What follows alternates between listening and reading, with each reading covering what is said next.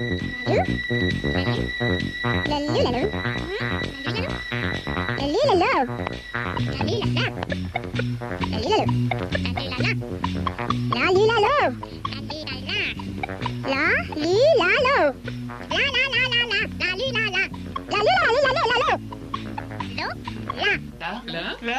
Radio.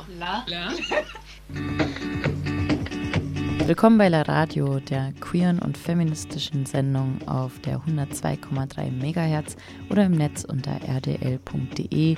Diese Stunde sprechen wir über das Luststreifen-Festival, welches vom 2. bis zum 6. Oktober in Basel stattfindet, einem queeren und feministischen Filmfestival. Ja, und am besten lassen wir Tara einfach erklären, worum es da genau geht.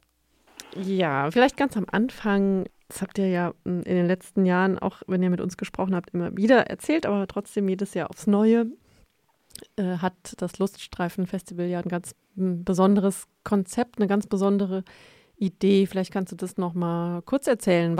Wofür steht das Luststreifen-Filmfestival in Basel? Ja, sehr gerne. Das Luststreifen-Filmfestival Basel, das gibt es jetzt schon seit 12 Jahren.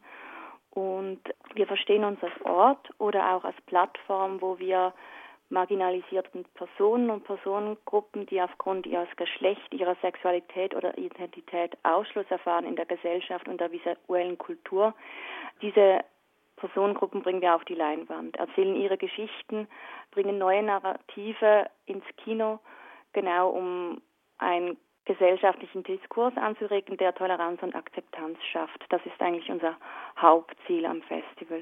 Und welche Gruppen wären das zum Beispiel?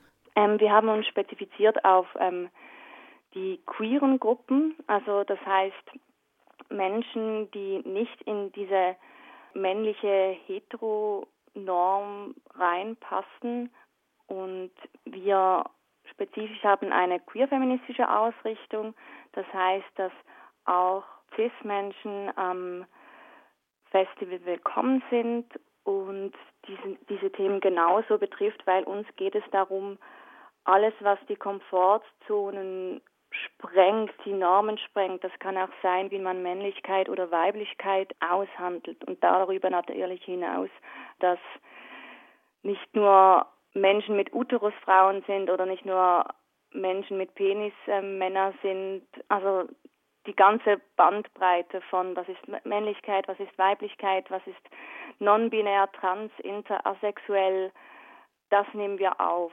Mit dem Fokus Gender, Sexualität, Gleichstellung.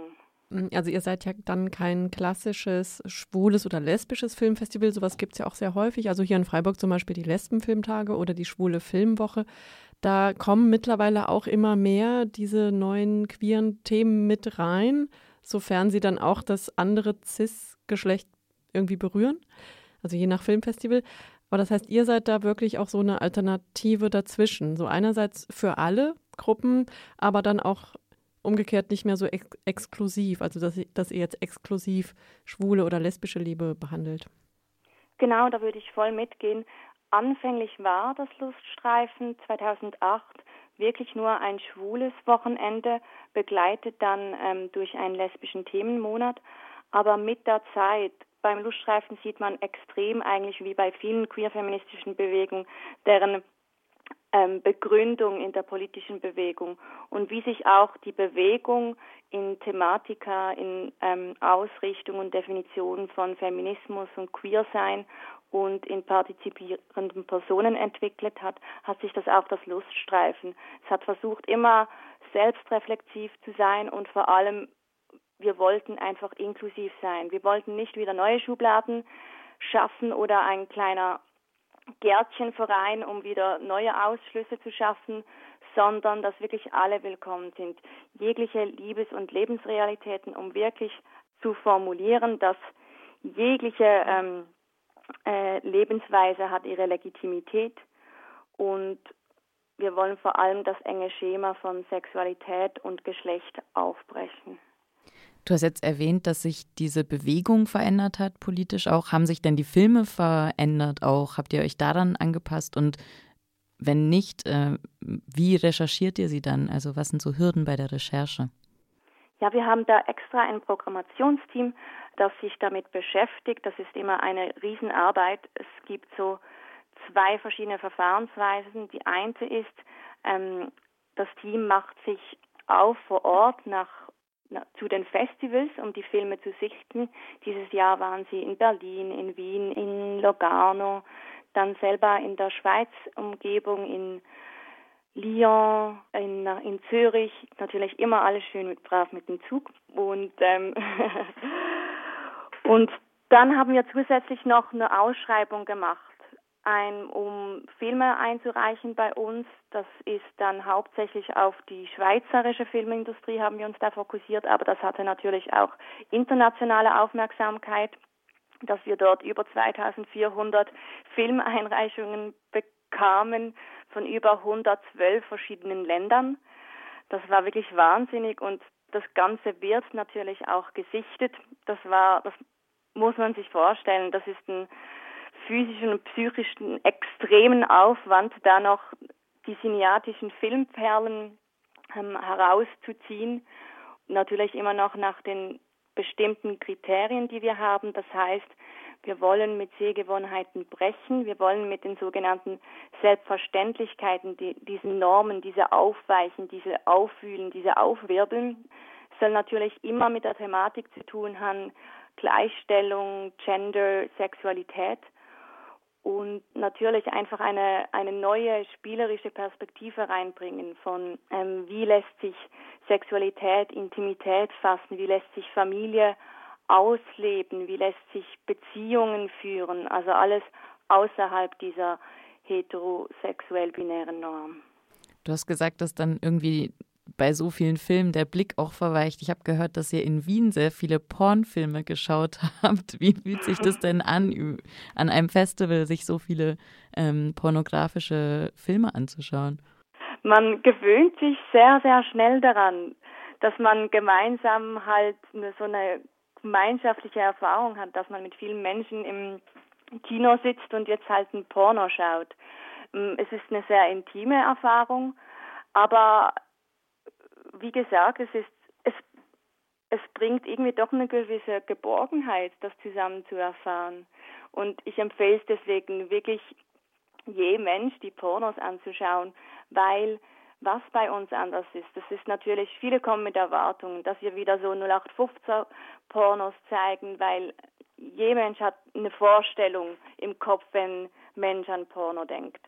Was wir aber dann zeigen, ist eine selbstbestimmte Sexualität, die wollen wir fördern. Wir wollen die Sexualität an sich enttabuisieren und nicht die männerdominierende und oft unterwürfige Auseinandersetzung mit Sexualität fördern. Im Gegenteil, wir zeigen eine selbstbestimmte Sexualität, wir zeigen sie sehr spielerisch, wir zeigen sie auch ungeschönt, angstfrei und vor allem einvernehmlich. Und das dann zu erfahren, wie so Porno aussieht, das ist natürlich so lebensnah, was die Erfahrung dann viel echter macht und auch eine ganz neue Einstellung bringt zur Sexualität selber und zum Medium Pornografie. Wird denn grundsätzlich cis-heterosexuelle Filme gezeigt? Also jetzt gerade in der Pornografie, weil du hast gerade diese typischen Rollenmuster angesprochen, die ihr ja bekämpfen wollt, aber die Frage ist, ob das überhaupt gezeigt wird. Ich bin mir nicht sicher, ob wir im Porno selbst auch Hetero-Beziehungen zeigen. Wir haben im Filmprogramm Filme, wo tatsächlich auch Hetero-Pärchen vorkommen, beispielsweise der Eröffnungsfilm The Artist and the Pervert, die lange nach einer Beziehungsform gesucht haben und die sich dann gefunden in einer BDSM-Beziehung. Und es geht, wie schon eigentlich betont, eben darum, dass wir niemanden möchten ausschließen, sondern alle Lebensformen, alle Facetten von, wie man lieben und leben kann, aufzuzeigen, aber immer noch mit einem Fokus und der Sichtbarmachung auf andere, diverse, queere Lebensweisen.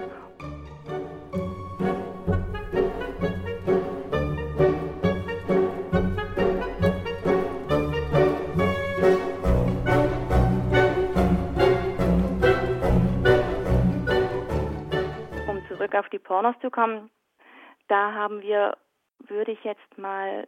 Nee, ich kann es nicht wirklich behaupten, weil ich es wirklich nicht genau weiß. Aber es ist wirklich einfach eine viel, viel echtere Form von Sexualität. Weil wir zeigen natürlich die unterschiedlichsten Körper, die unterschiedlichste Form von, wie kann dann Sexualität untereinander stattfinden. Und da, wie gesagt, schon sehr, sehr oft der Fokus auf eine queere Beziehung, eine queere Intimität. Wie viele Filme habt ihr insgesamt dann gesichtet von all den Einreichungen und wie schwer fiel die Auswahl, dann jetzt schlussendlich die Filme, die es ins Programm geschafft haben, auszuwählen? Ja, es sind über 2400 eben Filme, die gesichtet wurden. Da muss man dann dazu sagen, dass wirklich nur 30% dann wirklich relevant war für unser Festival. Und daraus hat sich dann das Programm zusammengestellt aus 13 Langfilmen und 3 Kurzfilmblocks, was insgesamt 20 Shortfilme sind, die gezeigt werden. Und wir haben ein relativ neues Programmationsteam, das sich daran gemacht haben. Und ja, es war eine schwierige Aufgabe, weil man muss natürlich sich mit dem abfinden, was die Filmindustrie gerade hergibt. Beispielsweise habe ich vernommen, dass sie ein bisschen Mühe hatten, einen richtig coolen Lesbenfilm zum Beispiel zu finden, der nicht sehr stereotypisiert ist oder nicht immer nur das typische Bild zeigt von Lesbenpärchen oder übersexualisiert ist. Und da haben wir natürlich schon den Anspruch, da das nicht zu reproduzieren, sondern da eine neue Perspektive reinbringen. Ja, und was sind dann jetzt die coolen Lesbenfilme, die ihr gefunden habt? Name-Dropping. Zum Beispiel der Spielfilm Der Boden unter den Füßen von einer österreichischen Produktion aus diesem Jahr von Marie Kreutzer. Vielleicht kennt jemand schon die Autorin. Und wir folgen dort der Hauptperson Lola, die ein unglaublich kontrolliertes Leben führt und ist eine taffe Geschäftsfrau. Grüß Gott. Sie wissen, warum Sie hier sind und was passiert ist?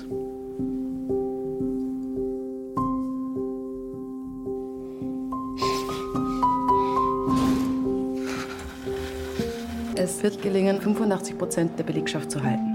Es ist Sonntag, Birgit, geh mal in die Luft. Heute ist Montag. Ist nicht dein Ernst. Es geht in diesem Film sehr, sehr fest um den Kontrollverlust, also um die Grenzen von der Gesellschaft im Sinne von Leistungsdruck, von Beziehung führen, von psychischer Krankheit, weil wir sehen dort neben einer lesbischen Beziehung, die Lola hat mit ihrer Vorgesetzten, auch die Konfrontation von Lola mit ihrer Schwester, die psychisch krank ist, und das ist einfach ein sehr krasses Drama, wo verschiedene weibliche Beziehungen verhandeln. Den kann ich sehr empfehlen, zum Beispiel als Film. Oder Pemskanula Bappa, das ist ein schwedischer Film. Ich hoffe, ich habe den Titel ganz okay ausgesprochen. Der ist eher so ein bisschen kunstfilmartig. Der taucht eigentlich in eine schwedische Traummärchenwelt und hauptsächlich aus einer lesbischen, träumerischen Perspektive, und der macht ganz, ganz viel Lust und ganz, ganz viel Spaß. Du vill inte längre ha en gudsfader, en landsfader. De kan inte bära dig, inte som jag. De vill bara bli burna.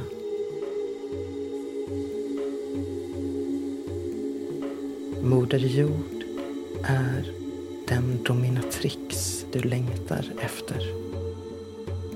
Du vill böja dig under hennes vilja. Ja, der Boden unter den Füßen, von dem du am Anfang sprachst, den habe ich zufällig gesehen bei den Lesbenfilmtagen in Freiburg. Ach, sehr cool. Das war im Juni dieses Jahr. Und ich fand den auch sehr gut, aber für mich war es jetzt kein wirklicher lesbischer Film. Also die Beziehung zwischen diesen beiden Frauen wurde nur sehr am Rande, so meinem Eindruck nach, gezeigt. Und es ging eher um die Beziehung, also um diesen Workaholic-Typ und dann die Beziehung zur psychisch kranken Schwester. Also das stand im Fokus. Diese Liebesbeziehung war für mich so eine Randerscheinung. Genau, weswegen ich jetzt im Kontext der Lesbenfilmtage dann da nicht so ganz so happy war. Mhm. Aus diesem Blickwinkel nicht ganz so happy mit dem Film, aber ansonsten ist natürlich ein hervorragender Film. Mhm. Um vielleicht da gerade eine Anmerkung zu machen, für uns kam er dann eben dementsprechend zur Auswahl, weil wir eben das so cool fanden, dass diese lesbische Beziehung, die sie führt, eben nicht so stark im Fokus war, dass das eben gar nicht so eine Relevanz hat, wie sie funktioniert im Leben. Und um das geht es ja auch mit unser quasi gesellschaftspolitisches übergeordnetes Ziel ist ja, um zu sagen, hey, die Sexualität, das Gender, Körper, Identität hat keine Relevanz, wie gut Mensch ist und ob er eine Existenzrecht hat oder nicht, das hat er unabhängig von der Lebensweise. Und dementsprechend dachten wir, der Film würde da relativ gut in unser Programm reinpassen, weil er eben das nicht zur Hauptsache macht. Ja, das stimmt. Also es hat überhaupt kein Klischee abgebildet und es war einfach eine Normalität. Am Rande, dass sie einfach mit einer Frau zusammen ist und so. Oder man musste das nicht zum Thema des Films machen. Also es hätte auch ein Mann oder eine Transperson sein können. Genau. Völlig wurscht. Aber nochmal ganz kurz zu den Klischees. Lesbenfilme, Klischee, romantisch. Man sieht also maximal mal eine Brust. Und schwulen Filmen so das krasse Gegenteil. Kannst du diese Klischees nachvollziehen, erstens? Und inwiefern geht ihr anders damit um in eurem Festival? Also nachvollziehen, nee, es ist ein Klischee. Aber es hat natürlich eine es ist einfach eine gesellschaftliche Norm, dass der weibliche Körper einfach immer übersexualisiert wird, oft halt nur stigmatisiert als Objekt, als Körper, als Lustobjekt. Das ist halt aus einer heteromännlichen Perspektive, was ja völlig absurd ist. Und beim Mann genau das absolute Gegenteil, weil es da keine Tabus gibt. Und wir gehen damit um, indem wir das eigentlich gar nicht reproduzieren möchten, indem wir eben Frauen Körper zeigen, die ihre Körper feiern, die keine Angst davor haben. Zum Beispiel im Film Una Banda de Chicas, da zeigen wir die queer-feministischen Musikszene in Buenos Aires. Und da sieht man zum Beispiel ganz, ganz viele Frauensternchen, die auf die Bühne gehen, auch mit nacktem Oberkörper, um genau dieses Klischee aufzubrechen von, ja, nur Männer dürfen mit freiem Oberkörper auf der Bühne sein, wenn sie schwitzen oder sich feiern, und machen es zur Normalität. Quiero tocar la batería, le dije. Me dice, no, vas a tocar el piano como tu abuela y como lo hice yo cuando era chiquitita. Mi mamá me dijo, siempre cosas machonas. La mujer solamente cuando canta bien y afinada y toca con un bombo legüero, ahí es respetada. La mujer empoderada no es respetada. Es una puta drogadicta. Und genau das versuchen wir, diese Klischees nicht aufzubrechen und wenn, dann wirklich gezielt das Gegenteil abzubilden und zur Normalität zu machen, dass Frauen als ganzes Personen sind und nicht auf ihren Körper reduziert werden dürfen, und bei Männern genauso auch dort beispielsweise eine sorgvolle oder ein fein körperlicher Umgang stattfinden kann.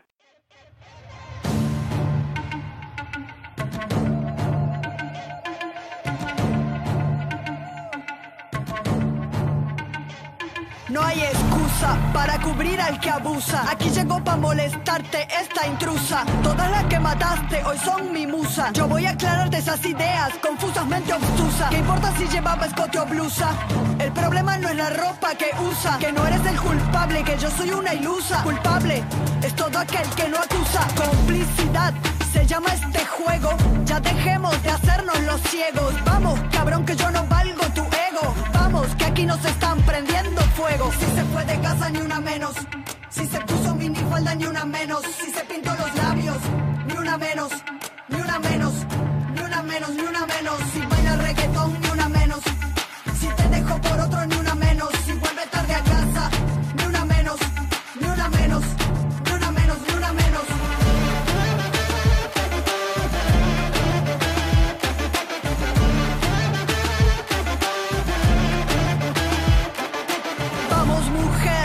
hasta abajo, menea con esa pollera de tajo, ponte si quieres una tanga debajo, haz con tu cuerpo lo que quieras, qué carajos, vamos mujer, baila hasta abajo, menea con esa pollera de tajo, ponte si quieres una tanga debajo, haz con tu cuerpo lo que quieras, qué carajos, si se fue de casa ni una menos, si se puso minifalda ni una menos, si se pintó los labios, ni una menos, ni una menos, ni una menos, ni una menos, si baila reggaetón, ni una menos, si te dejo por otro, ni una menos, si vuelve tarde a casa, ni una menos, ni una menos, ni una menos, ni una menos.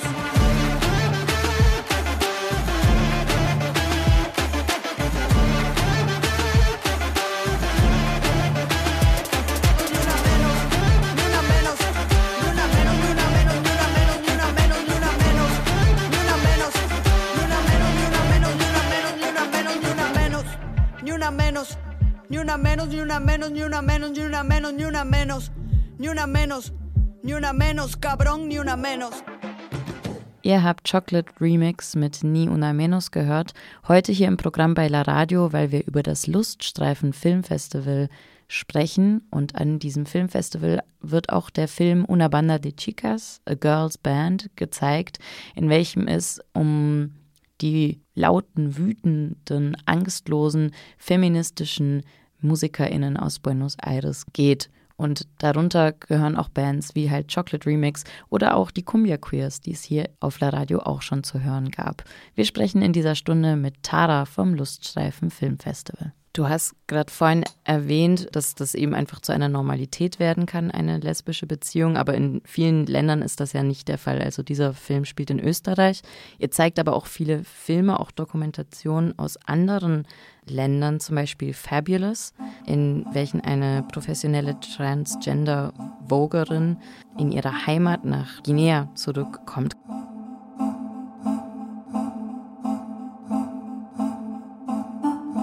Ça fait 13 ans que j'ai quitté Cayenne et là je reviens pour donner la première masterclass de voguing à Cayenne. Kannst du etwas zu diesem Film erzählen? Ich muss ehrlich gestehen, das ist einer der Filme, den ich noch nicht gesehen habe, aber es macht gar nichts. Genau, das ist uns eben auch ganz wichtig. Wir zeigen ganz, ganz viele Filme, wie auch Fabulous, die über die Schweiz, wir sind ja in der Schweiz, oder über Europa hinausgehen, um wirklich zu zeigen, wie wird dort Sexualität verhandelt, wie wird sie vor allem auch gesellschaftlich, politisch wird damit umgegangen. Und das ist leider ein globales Phänomen, dass einfach queere Beziehungen, queere Verhandlungsweisen diskriminiert werden, verfolgt werden, Existenzrecht abgesprochen wird und ja, teilweise halt mit Tod zur Folge haben kann. Und es ist deswegen wichtig, einfach einen intersektionalen Blick darauf zu haben von, hey, vielleicht wird man in der Schweiz oder in Deutschland nicht verfolgt, aber trotz allem passieren auch hier Gewaltdelikte oder Diskriminierung aufgrund vom Geschlecht oder der Sexualität viel zu oft, das ist alltäglich. Und Fabulous, wie auch viele Filme, die wir zeigen, versuchen die Protagonistin einen, sage ich jetzt mal, ermächtigenden Weg zu finden, diese Diskriminierungsform hinter sich zu lassen und gemeinschaftlich sich zu stärken, bei sich zu bleiben und die eigene Lebensform und den eigenen Lebensweg weiterhin zu beschreiten und die Normen hinter sich zu lassen. Was für Dokumentarfilme haben dir denn besonders gefallen aus deiner Auswahl? Du hast jetzt gerade gesagt, Fabulous hast du leider nicht gesehen, aber du hast dich ja jetzt gerade in deiner Aussage auch allgemein auf eure Auswahl bezogen. Ja, was ich zum Beispiel einfach sehr, sehr passend fand, weil ihr letztes die Sendung gemacht habt zu Queer Sein und Feminismus im Sport, ist der Dokumentarfilm Changing the Game aus Amerika, auch aus diesem Jahr. Und dieser porträtiert 3 Trans-Teenager in Amerika, die einen Spitzensport ausüben, also athletisch auf einem höheren Niveau sind und dann eigentlich konfrontiert werden mit der Grenze von dieser Binarität im Sport und der Heterosexualität, die ihnen aufgedrückt wird und dann ihnen eigentlich das Leben zum regelrechten Hürdenlauf machen und es verhandelt eben die Frage nach Fairness, die Grenzen von Zweigeschlechtlichkeit und halt vor allem in Amerika.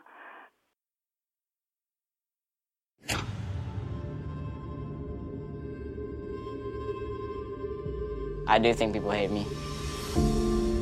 Come on, 10 seconds, come on, we'll wrestle tomorrow, let's go. Wrestling found me. I love it. Come on, 15 seconds, come on. Go. If I didn't have the sports to clear my mind, I don't think I would be here today. Track has given me self-worth, confidence. On your marks, set. That's so unfair. It is totally a male biology. Where do you locate that so-called right to be included? They don't have the right. It's a civil rights issue of our day, it seems. And it's attacking the integrity of the sport. You should take up that the violin. How much strength do you think or not blow your own head off? I fight as hard as a man. I am a man. And I'm the state champ. Of female high school wrestling. Es ist wahnsinnig, einfach auch mal sich darüber klar zu machen, was gibt es dort überhaupt für Gesetze. Und die Problematik, wo diese Teenager hineingetragen werden sie werden in den falschen Körper geboren, wollen da was ausüben, aber ihnen wird verweigert, in das andere Sportteam rüberzugehen, und es kommt krasses Mobbing auf sie zu und Vorwürfe, und es ist einfach ein unglaublich wichtiger Film, den würde ich zum Beispiel empfehlen.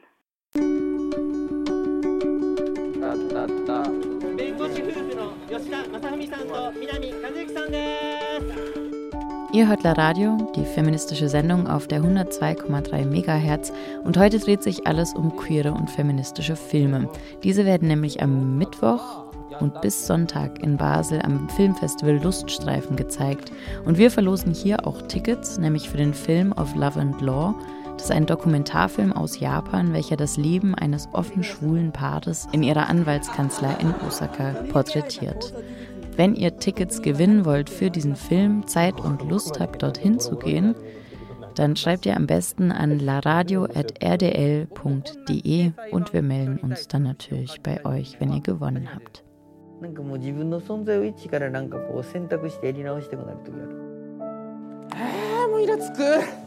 Nunmehr zum Luststreifen-Filmfestival von Tara, unserer Gesprächspartnerin in dieser Stunde. Mir ist aufgefallen, dass ihr unter den Spielfilmen einen habt, der auch ein Skandalfilm ist.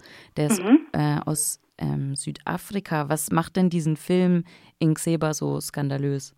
Das ist eine Kooperation mit dem Royal Skandal Cinema. Die haben sich darauf spezialisiert, Filme, die auf irgendeine Weise für einen Skandal gesorgt haben, zu verhandeln, oft mit einer Diskussion verbunden, bevor der Film gezeigt wird, bevor ein Screening. Und dieser Film, der sorgte vor allem halt in Südafrika, dem Produktionsort, für riesige Massendemonstrationen, weil der Film handelt von einer Gemeinschaft, einer Männergemeinschaft, die ein heiliges Ritual haben, die jungen Männer zu sogenannten Caregiver machen sollten, zu richtigen Männern. Und das heißt, weich sein ist verboten, man muss stark und fähig sein, die Familie zu ernähren. Und der Regisseur verbindet dann dieses ganze Ritual mit einer homoerotischen Komponente, mit einer homoerotischen Beziehung, was halt schlussendlich zu diesem Skandal führte, zu wirklich Morddrohungen auch an die Schauspieler und dem Regisseur selbst. Aber genau das wollte er eigentlich auch erreichen, um diese Gleichsetzung von Männlichkeit mit Heterosexualität und allgemein die hegemoniale Vorstellung von Gesellschaft zu unterwandern. Und das wird ein unglaublich spannender Film, vor allem weil vor Ort selber noch eine Geschichtsprofessorin sein wird, Gesine Krüger, und wird uns dann in diesen Film auch noch genauer einführen können. Da! Jetzt sind hindert!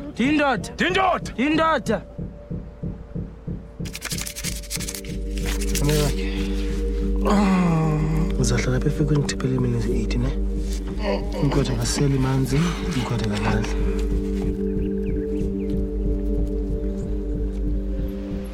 Okunjalo ke nakuthi. Hlala bona. Evoye ubona xolani langa zethu. Abantu banike abathathu kule game.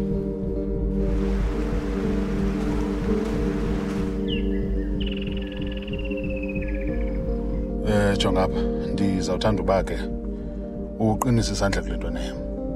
Ya le ntwana igcwele ubhetyebhetye manje, igcwele uethe-ethe le ntwana. Ngokubuyela ndani kule ndawo. Ngoku ayizikhumbula itshomi zakho okanye kubona uba unatshomi apha. Okanye itsheri yakho.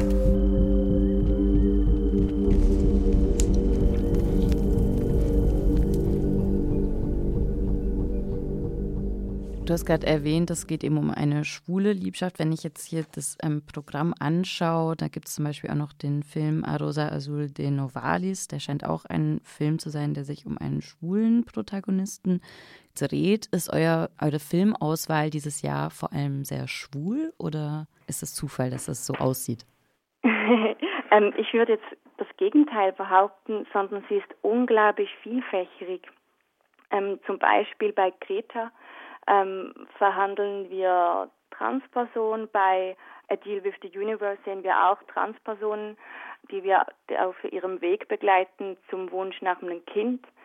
All unsere Shorts-Programme sind voll mit verschiedenen queeren Beziehungen und verschiedene Formen von Sexualität. Also ich würde behaupten, wir haben eher versucht, die ganze Bandbreite aufzunehmen von queer sein oder gegen die Norm eine Lebensweise zu haben. Das zeigt vielleicht einfach wieder mal auf, dass man in einer Beschreibung irgendwie die Queerness wahrscheinlich noch nicht rausspürt. Da muss man dann wahrscheinlich im Kinosaal sitzen.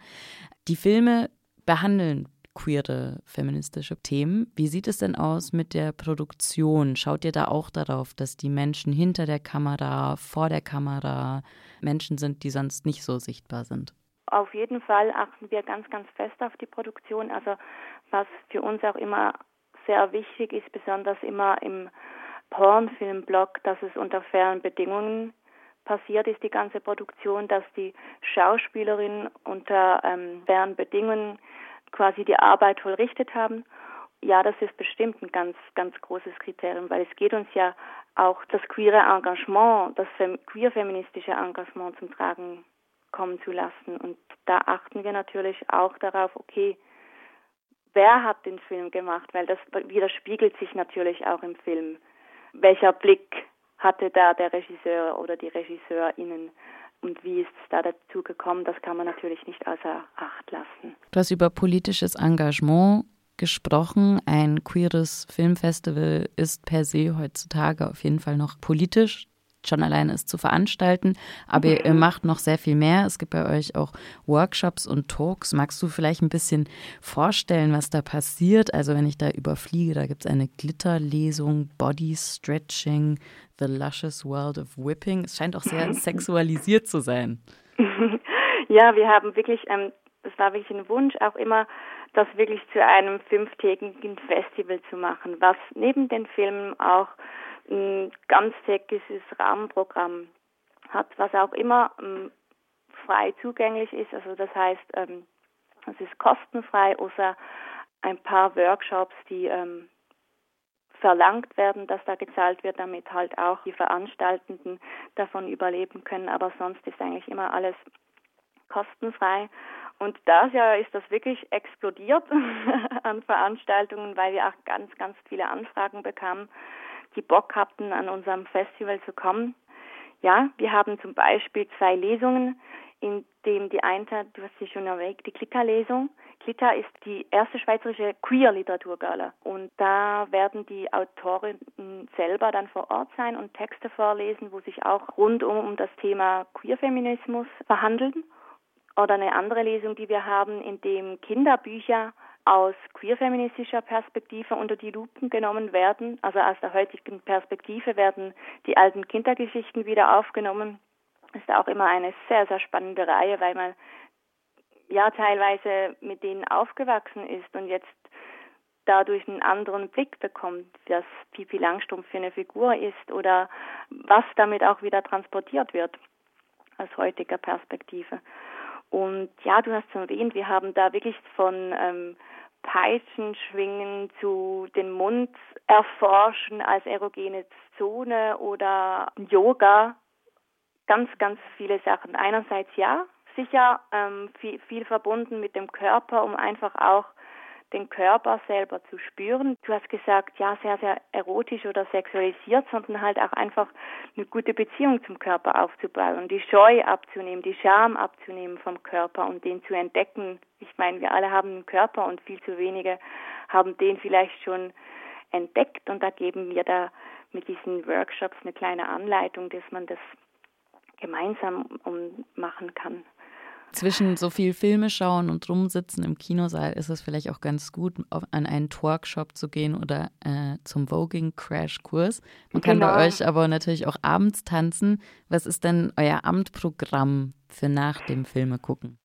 Wir haben immer nach dem Film so eine quasi After-Hour-Tanz-Party, wo man wirklich direkt nach dem Film schauen rüber kann zu uns ins Festivalzentrum, und da werden uns auch ganz, ganz viele queer-feministische KünstlerInnen mit ihrer Musik feiern oder wo ich mich ganz, ganz drauf freue, ist, wir werden am Samstag eine Festivalparty haben und da kommt Üster, schmeckt queer. Wir sind ein bisschen am rumdiskutieren, wie man den Namen wirklich ausspricht, aber ich weiß, sie kommen aus Frankreich und die machen unglaublich coole queere Musik, also die Texte sind wahnsinnig und machen so viel Spaß, und das Ganze noch verbunden mit mehr unglaublich schönen Performance, die einfach nur Freude macht, über die Normen hinweg zu sehen und einfach sich selber zu sein und ein bisschen queer sein und ein bisschen verrückt, ein bisschen auffallen, und da freue ich mich ganz, ganz, ganz doll drauf.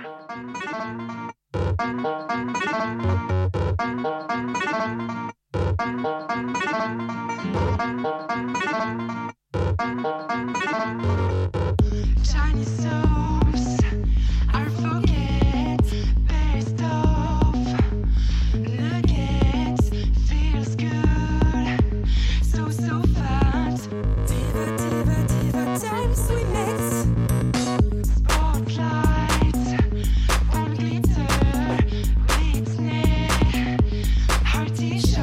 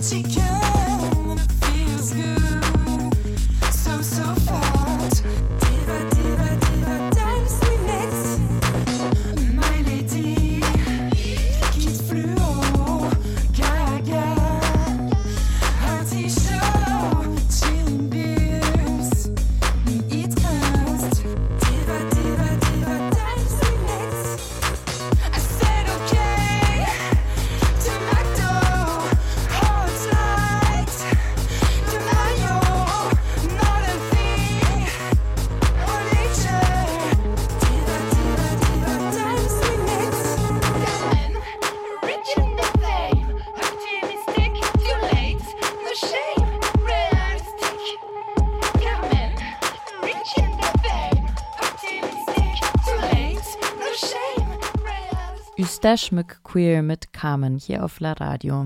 Üster schmück queer spielt diesen Samstag auch an der Party vom Luststreifen-Filmfestival in Basel und über das queere Filmfestival sprechen wir diese Stunde mit Tara.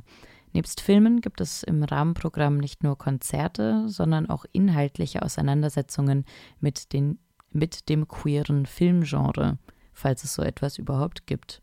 Zum Beispiel in einer Paneldiskussion zu queerer Ästhetik. Wir sprachen darüber mit Tara. Wie wird sich denn sonst noch mit so kultureller Aneignung oder Einnahme von queeren Themen beschäftigt?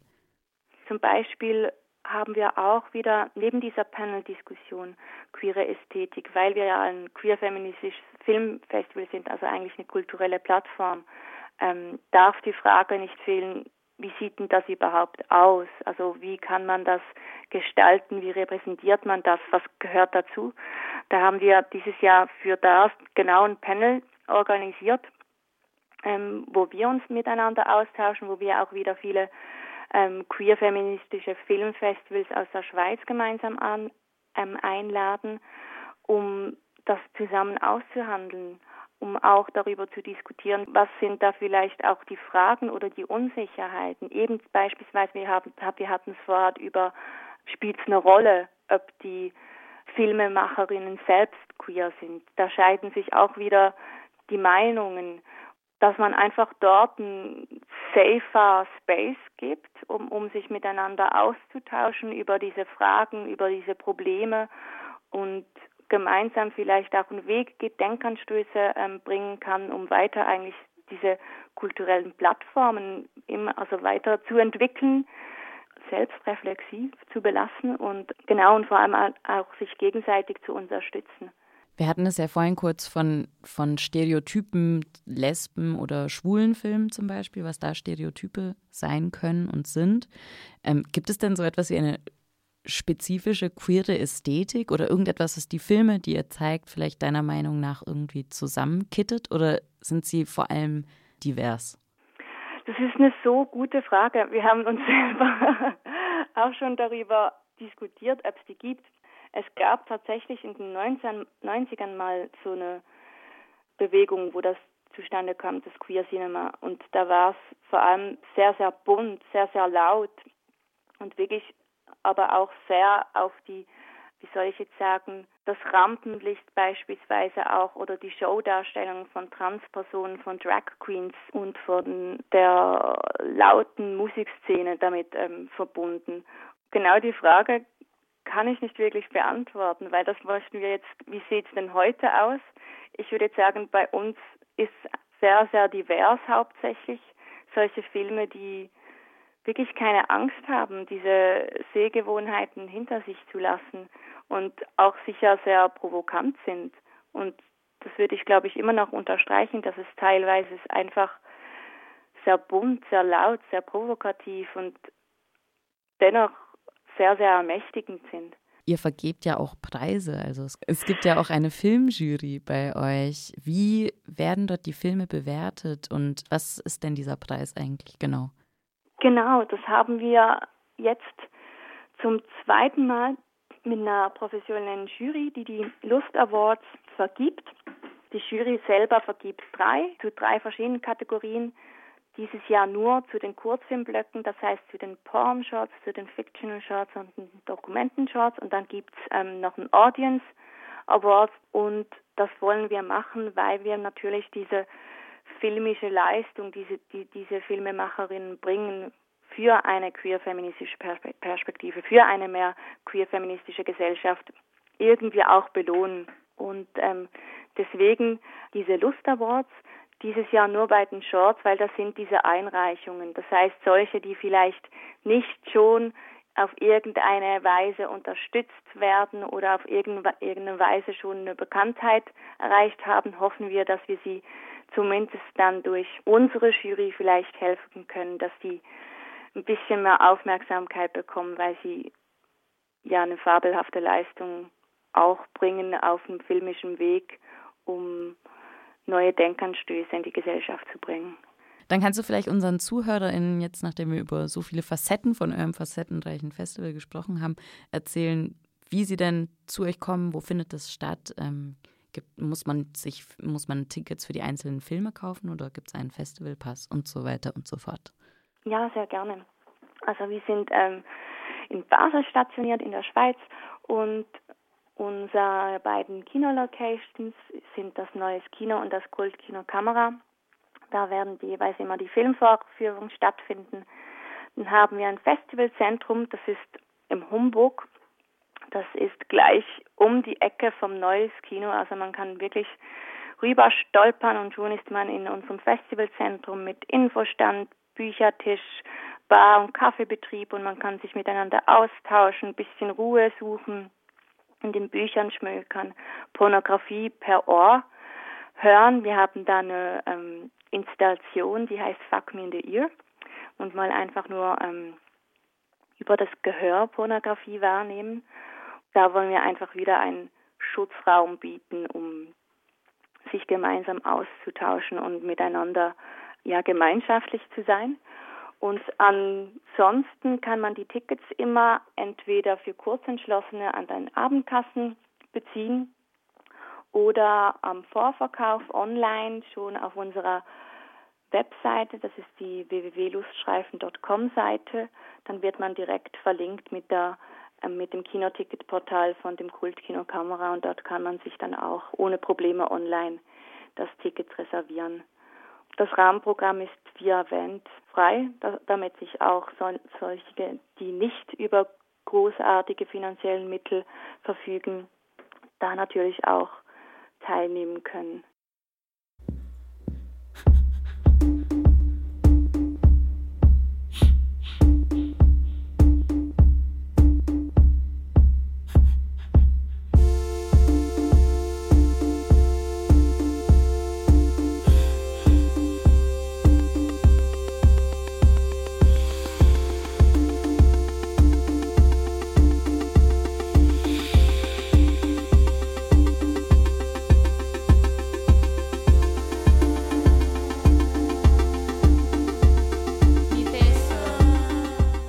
Heute dreht sich bei La Radio alles um feministische und queere Filme. Wir haben bisher mit Tara vom Luststreifen-Filmfestival in Basel gesprochen, welches vom Mittwoch bis Sonntag stattfindet. Und wir haben jetzt für euch noch ein paar Filmvorschläge. Und zwar haben wir neulich eine Sendung zu queer und feministisch sein im Sport gemacht. Da sind wir dabei auch über ein paar Filme gestolpert. Anders wie Changing the Game, welcher am Luststreifen-Filmfestival läuft, also ein Film, welcher 3 TranssportlerInnen begleitet, sind diese Filme nicht unbedingt queer, aber es sind feministische Sportfilme. Und nicht nur wir haben nach feministischen Sportfilmen Ausschau gehalten, sondern auch der Bermuda Funk in Mannheim, welche vor einiger Zeit die Regisseurin von Chicks on Boards interviewt hat. Das hört ihr jetzt auch gleich im Anschluss. Neely, what was your OG nickname? Diesel.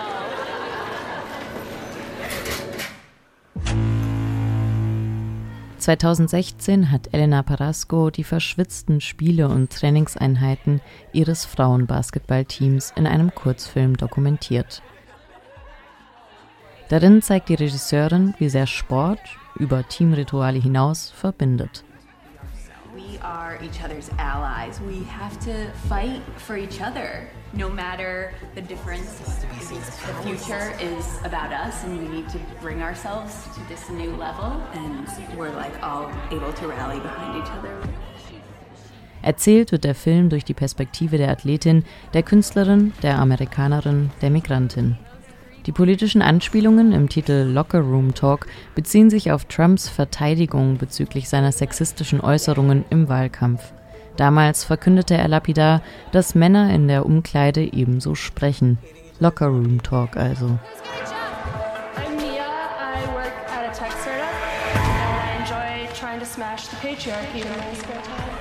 Leider ist der Kurzfilm Teil einer Werbekampagne für einen Sportwarengiganten, dem viel negative Kritik zusteht. Dafür porträtiert er eine diverse, Geschlechtsnormen herausfordernde, genderfluid Teamgemeinschaft aus Chinatown in New York.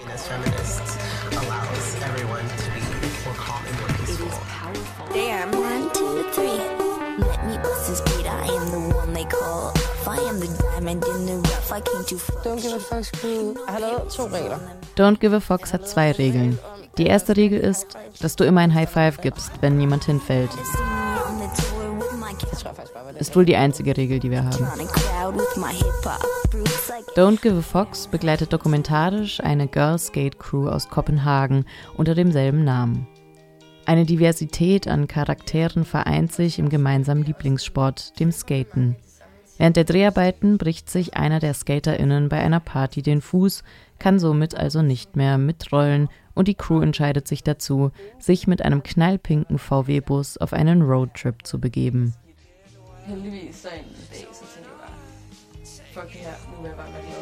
Da sich die SkaterInnen durch ihre starke Freundinnenschaften in einem sehr cis-männlich dominierten Feld einen festen Platz sichern, behandelt der Film automatisch die Themenfelder Feminismus und sexistische Rollenbilder im Skaten, ohne darauf ausgerichtet zu sein.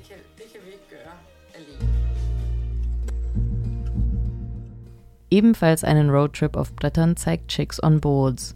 Die Regisseurin Dörte Eichelberg begleitet 5 Frauen in verschiedenen Ländern mit verschiedenen Hintergründen, Religionen, verschiedenen Alters, bei ihrem Kampf, ihre Leidenschaft durchführen zu können. Das Surfen. Surfen sei eine Ode an die Freiheit, sagt die Regisseurin im Trailer, aber nicht für alle. In vielen Kulturen werden Frauen auf Surfbrettern als Provokation wahrgenommen. There's a lot of violence that happens against women.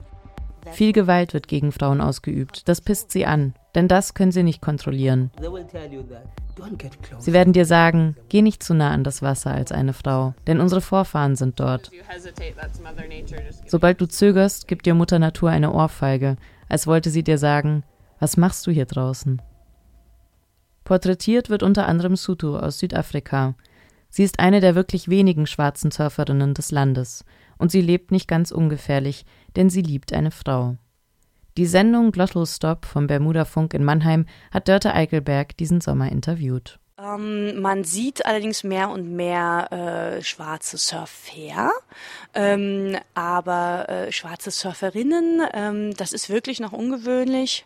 Und Sutu hatte einfach das Privileg, dass ihr Vater in jungen Jahren ein Stipendium bekommen hatte, das ihn nach Durban geführt hat, also vom Landesinnern an die Stadt am Meer. Und er, der also auch so ein gewisses Selbstbewusstsein mitbrachte durch sein Studium und sein Stipendium, hat es sich einfach mal gegönnt, sich mit seiner Familie eine Wohnung im Weißenviertel zu mieten. Und die war natürlich da, wo alle hinwollen, in Strandnähe. Und somit ist Sutu wie ganz, ganz viel selbstverständlich mit so weißen Kindern aufgewachsen und hat auch heute noch sehr viel weniger Berührungsängste als viele andere. Also das kann man auch wirklich heute noch sehen. Die hat einen Wahnsinnsbekanntenkreis. Und dann hat sie halt mit den anderen weißen Jungs da gespielt und fühlte sich wie eine von denen und ist so ans Surfen gekommen. Das spricht ja dafür, dass wir diese Ghettoisierung, wie es da anklingt jetzt, die da herrscht, dass wir die eigentlich aufhalten müssen. Ja, das ist richtig. Also so eine gewisse Ghettoisierung oder so die Nachwehen der Apartheid, die kann man heute da immer noch tagtäglich sehen. Fairerweise muss man aber auch sagen, dass die Anfeindungen auch aus der Black Community kommen. Denn Sutu betrügt in deren Augen ihre eigene Kultur, indem sie sich, wie sie es jetzt sagen würden, an die Weißen so anschmiegt. Ne? Statt ihre eigene Kultur also stolz zu repräsentieren. Also sie biedert sich sozusagen den Weißen an durch das Surfen. Und dann ist es ja auch so, dass das sieht man ja auch in der Serie bzw. in dem Film, dass unter den vielen unterschiedlichen Religionen, die so gerade in der Black Community so gelebt werden, da auch also so gewisse Naturreligion, aber auch Aberglaube so mit einfließt, wo das Meer also ganz spirituell aufgeladen ist. Und es gibt da unterschiedliche Projektionen unter anderem, aber geht man davon aus, dass da so die Sünden, von denen man sich reinwäscht, da im Wasser schwimmen. Und wenn man da also dann surft als schwarze Frau, dann ist das dann für einige aus der schwarzen Gemeinde tatsächlich so ein blasphemischer Akt. Im Film erwähnst du, dass sie gefährlich lebt. Also, dass es durchaus gesellschaftliche Konsequenzen hat. Was würde mit ihr passieren? Würde sie verfolgt werden? Würde ihr Gewalt angetan werden? Was sind so Sachen, die ihr potenziell passieren könnten? Also sie lebt in erster Linie gefährlich, weil sie eine Frau liebt. Und das ist in einem homophoben Land wie Südafrika also wirklich lebensgefährlich. Also die haben dort ein grassierendes Problem mit Hasskriminalität und zwar insbesondere mit der sogenannten Korrektivvergewaltigung. Also allein das Wort, ne, dass man auf so ein Wort gekommen ist. Also die Idee dahinter ist, also durch Vergewaltigung schwule Männer oder lesbische Frauen, ich glaube in beides wieder auf den rechten Pfad zu bringen. Und das ist wirklich, also da gibt es ganz, ganz schlimme Fälle. Und deswegen ist das schon echt eine Ansage, wenn Sutu vor laufender Kamera sagt, dass sie lesbisch ist und dass sie eine Freundin hat, obwohl sie diese Freundin ihren Eltern nach mehreren Jahren des Zusammenseins noch nicht vorgestellt hat. Also die Eltern ahnen das, sie sind ja nicht blöd, aber das ist nicht offiziell. Also offiziell wissen sie von nichts. Hast du dir Gedanken gemacht? Weil das ist natürlich, man merkt das während des Films, dass sie ja wirklich dann auch bedroht werden könnte. Und du hast es eben noch eindrücklich mit der Korrektivvergewaltigung beschrieben, was dieser Film auslösen könnte. Also hattest du ein mulmiges Gefühl, das auf erstmal auf Band zu haben und das auch reinzuschneiden? Hattest du Angst, sie zu gefährden? Das ist eine sehr berechtigte Frage, über die ich auch mit Sutu viel gesprochen habe. Also wir haben da ganz offen drüber gesprochen und einfach quasi ausgehandelt, okay, wie weit würdest du gehen? Was möchtest du gerne uns mitgeben? Wo ist die Grenze? Die Grenze hat sie ja auch vor laufender Kamera dann genannt. Sie hat ja wirklich überlegt, okay, stelle ich jetzt Norma als meine Freundin meinen Eltern vor? Wir sind jetzt immerhin eine Tagesreise, haben wir uns jetzt aufgemacht, um die Eltern zu treffen. Und dann hat sie sich dagegen entschieden und dann muss ich das natürlich akzeptieren, ist klar. Es ist trotzdem, muss ich sagen, rechne ich ihr das hoch an, dass sie überhaupt diesen Mut hat, überhaupt darüber zu sprechen. Sie geht da erstaunlich offensiv mit um, denn natürlich weiß man das in ihrem Umfeld. Also man sieht es ja auch. Sie ist ja auch so ein sogenannter Tomboy. Also sie kleidet sich so ein bisschen Dandy-mäßig. Also sie versteckt sich da nicht, ne? Sondern sie ist wirklich so eine eigene Type und geht da recht offensiv mit um, weiß aber auch, dass das nur geht, solange sie sich so in dieser eher alternativen, linken, intellektuellen Szene Durbans aufhält. Wenn sie jetzt da irgendwo auf dem Land ist oder irgendwo da, wo, dass der Bildungsgrad etwas niedriger ist und die Vorurteilsdichte etwas größer vielleicht, da hält sie sich eher zurück. Also ihr ist die Tragweite ihres Tuns vollends bewusst und jetzt planen wir sogar eine öffentliche Aufführung des Films in Durban, vor all ihren Freunden und idealerweise in Kombi mit einem Konzert ihrer Band. Das ist mutig. Ja, finde ich auch, das ist richtig cool.